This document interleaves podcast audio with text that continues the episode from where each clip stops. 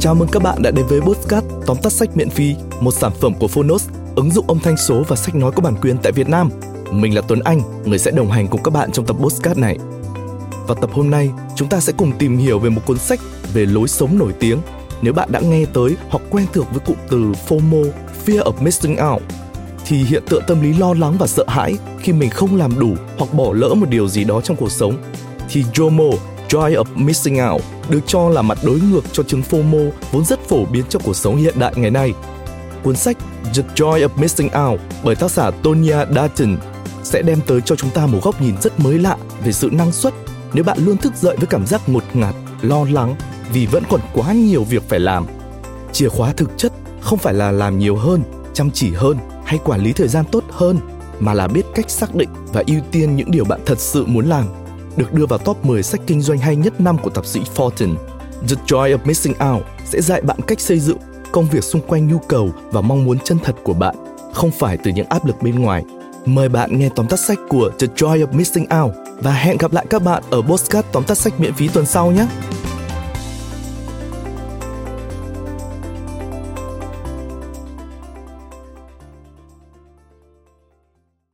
Bạn đang nghe từ Phonos.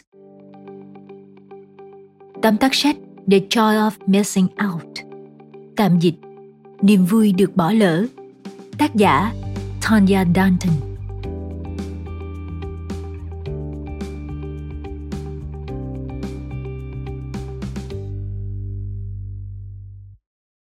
Bạn luôn thấy cuộc sống của mình rơi vào một vòng xoáy thiếu kiểm soát. Vậy đã bao giờ bạn thử dừng lại và tự hỏi vì sao? Có thể bạn đã luôn nói có với mọi cơ hội, hoặc bạn luôn gánh vác những ưu tiên của người khác. Dù thế nào đi nữa, bạn thường bận rộn đến mức luôn kết thúc mỗi ngày với cảm giác không thỏa mãn và cũng chẳng thành công. Bí kíp đơn giản dành cho bạn là học cách quản lý thời gian tốt hơn. Cuốn sách này sẽ giúp bạn phân biệt giữa bận rộn và năng suất, tìm ra phương cách xác định các ưu tiên của mình, tạm biệt căng thẳng, làm việc hiệu quả và quan trọng hơn hết là nhận thức về việc bạn không cần ôm đồm tất cả mọi thứ và tận hưởng hạnh phúc khi bỏ lỡ những cuộc vui. Mời bạn cùng Phonos điểm qua ba nội dung nổi bật nhất từ cuốn sách The Joy of Missing Out. Nội dung thứ nhất, đừng gắng sức đạt được sự cân bằng, hãy tập trung vào những điều quan trọng nhất. Nhiều người trong chúng ta nỗ lực theo đuổi một cuộc sống cân bằng với mong muốn dành cho mọi lĩnh vực một sự quan tâm bằng nhau. Nhưng điều này không đúng. Sự thật là, nếu cuộc sống của bạn luôn cân bằng theo nghĩa này, bạn sẽ không thể tiến lên phía trước vì còn mãi mê quay cuồng trong những vòng xoay không mục đích. Nếu đã từng đi xe đạp, bạn sẽ biết rằng rất khó giữ được thăng bằng khi chiếc xe đứng yên. Đầu tiên, bạn phải lấy đà bằng cách nhẹ nhàng nhoài người về phía trước và đạp. Sau đó, nếu muốn rẽ trái hay rẽ phải bạn sẽ cần nghiêng người để giữ được cân bằng. Tuy nhiên nếu bạn đổ người quá nhiều, bạn sẽ ngã. Như vậy, bạn cần liên tục điều chỉnh trọng tâm cơ thể để giữ cho chiếc xe di chuyển. Nói cách khác, việc tiến lên phía trước đòi hỏi chúng ta phải tập trung và đổi trọng tâm liên tục. Cuộc sống của chúng ta cũng vậy, chỉ cố gắng tìm kiếm sự cân bằng là không đủ. Bạn cần tập trung vào các ưu tiên của mình để tiến lên. Và để được như vậy cần liên tục thay đổi trọng tâm của mình trong các lĩnh vực với các mức ưu tiên khác nhau, tùy thuộc vào mỗi thời điểm trong đời. Hãy cùng tìm hiểu vì sao chúng ta lại khó tập trung như vậy. Có thể chia cuộc sống thành ba lĩnh vực sự nghiệp, cá nhân và gia đình. Sự nghiệp liên quan đến đời sống công việc của chúng ta, như điều hành một doanh nghiệp hay một hộ kinh doanh.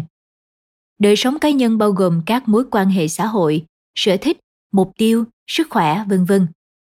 Đời sống gia đình bao gồm tất cả những công việc mà chúng ta phải làm hàng ngày để mọi thứ diễn ra thuận lợi. Tất nhiên là cả ba lĩnh vực này đều rất quan trọng, nhưng bạn không thể chia đều thời gian, sức lực và sự tập trung cho chúng. Nếu dàn trải nguồn lực mỏng manh của bạn cho cả ba lĩnh vực này cùng một lúc, bạn sẽ gắng sức rất nhiều chỉ để đạt được rất ít. Tại sao chúng ta thường rất hay mắc phải lỗi này bởi vì chúng ta thường có xu hướng đáp ứng những gì xã hội mong đợi. Vì vậy, hãy giải phóng bản thân khỏi những kỳ vọng không thực tế này. Ngay bây giờ, bạn cần nhận diện chúng và sau đó học cách từ chối kỳ vọng đó. Để làm một người mẹ tốt, trước đây tác giả cho rằng cô cần phải ở nhà, nướng bánh và dành thời gian tham gia tình nguyện ở trường của con. Tonya cảm thấy tội lỗi vì cô là một người phụ nữ của công việc và việc cố gắng đáp ứng những kỳ vọng của xã hội về hình ảnh một người mẹ tốt, khiến cô gặp rất nhiều khó khăn. Càng nỗ lực làm nhiều việc, tonya càng cảm thấy không hài lòng. Cuối cùng, tonya định nghĩa lại, là một người mẹ tốt, là yêu thương con cái theo cách tốt nhất của mình.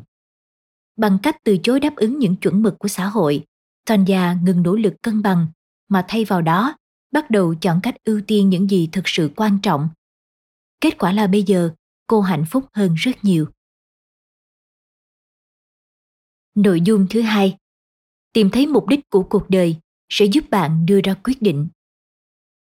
Mỗi ngày chúng ta phải đưa ra rất nhiều quyết định, nhưng ít có ai tự hỏi, điều gì đang dẫn dắt việc ra quyết định này của mình? Bạn đang quyết định cho mục tiêu của mình hay là đi theo con đường của người khác? Có được một mục đích rõ ràng là điều kiện cốt lõi để xác định các ưu tiên và giúp bạn đưa ra quyết định tốt hơn. Tất nhiên, bạn sẽ cần nhiều thời gian và có thể gặp khó khăn để tìm thấy mục tiêu của đời mình. Nhưng một khi tìm thấy rồi, nó sẽ xứng đáng hơn rất nhiều nỗ lực mà bạn đã bỏ ra. Vậy làm thế nào để tìm thấy mục đích? Hãy xem xét công thức này. Mục đích là sự kết hợp giữa sứ mệnh, tầm nhìn và giá trị cốt lõi. Bài tập sau đây sẽ giúp bạn xác định được sứ mệnh của mình. Lấy ra một tờ giấy và viết xuống các chữ cái trong bảng chữ cái từ a đến z. Dành vài phút để suy nghĩ về lý do tại sao bạn thực hiện những việc đang làm. Sau đó, viết xuống bất kỳ lý do gì bạn nghĩ ra, bắt đầu bằng các chữ cái này. Kết quả là bạn sẽ có 26 lý do khác nhau. Đọc lại những lý do này và tìm ra những lý do tương đồng thường xuyên lặp lại sẽ giúp bạn xác định được sứ mệnh của mình.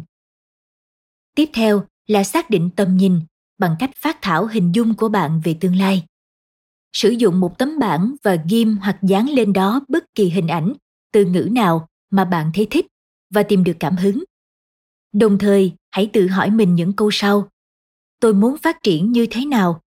Làm thế nào để cải thiện những thứ hiện tại tôi đang làm? Kết hợp hai cách này, câu trả lời ngắn gọn, dễ nhớ của bạn chính là tầm nhìn. Cuối cùng là các giá trị cốt lõi để xác định các giá trị này hãy nghĩ về việc bạn muốn người khác nhận xét và miêu tả về bản thân khi bạn vắng mặt xác định tối đa khoảng 6 giá trị và nhóm chúng lại với nhau. Một ví dụ về bộ giá trị cốt lõi của Adobe là hiệu suất, đam mê, chính trực, đa dạng.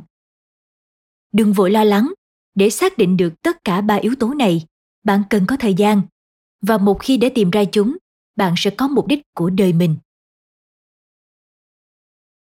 Nội dung thứ ba, dành thời gian cho những việc quan trọng nhất. Bạn định nghĩa như thế nào về năng suất?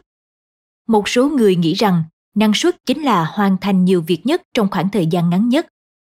Thực tế là năng suất không phải là làm càng nhiều càng tốt mà là tập trung vào những ưu tiên của bạn. Thay vì đặt mục tiêu một cách hiệu quả chúng ta chỉ nhắm đến sự hiệu quả chung chung. Có nghĩa là cần tập trung vào mục tiêu cuối cùng thay vì bị ám ảnh bởi các thời hạn, hướng đến chất lượng, thay vì số lượng, nghĩ về tương lai, thay vì hiện tại cùng giải mã ba lầm tưởng về năng suất sau đây, để khiến chúng ta hạn chế tập trung và phải tiếp nhận quá nhiều thứ nhất là, lầm tưởng đa nhiệm đồng nghĩa với năng suất nhiều người tự hào về kỹ năng đa nhiệm của mình, nhưng bạn có biết rằng, bộ não của chúng ta được thiết kế để giải quyết một công việc vào một thời điểm. Trên thực tế, đa nhiệm chỉ là làm năng suất của chúng ta giảm đi 40%.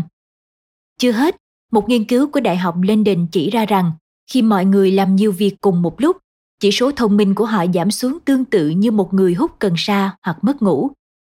Vì vậy, đa nhiệm không chỉ khiến chúng ta chậm hơn mà còn làm việc kém chất lượng hơn. Thứ hai là lầm tưởng năng suất khiến chúng ta không có đủ thời gian để nghỉ ngơi. Thực tế là ngược lại, cơ thể sinh học của chúng ta luôn cần nghỉ ngơi sau mỗi 90 đến 120 phút làm việc lao động không ngừng nghỉ trong thời gian dài chỉ khiến não bộ mệt mỏi và rã rời đây không phải là một phát hiện mới.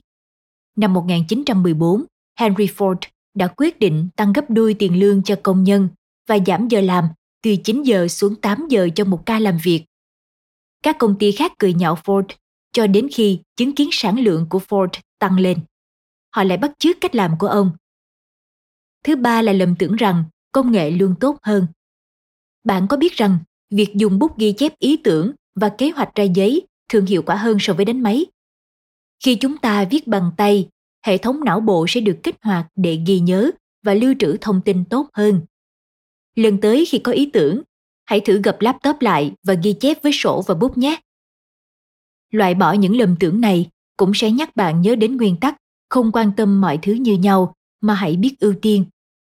Ví dụ, 90% tài sản của Warren Buffett có được là từ 10% các công ty mà ông đầu tư.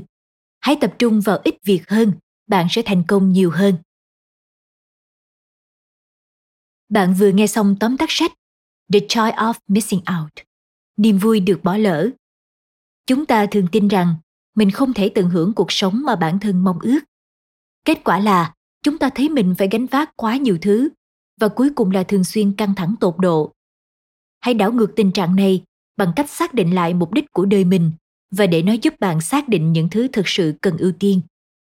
Chỉ khi nào bạn có thể điều chỉnh kỳ vọng của mình phù hợp với cuộc sống thực tế, khi đó bạn sẽ đón nhận niềm vui của việc được bỏ lỡ.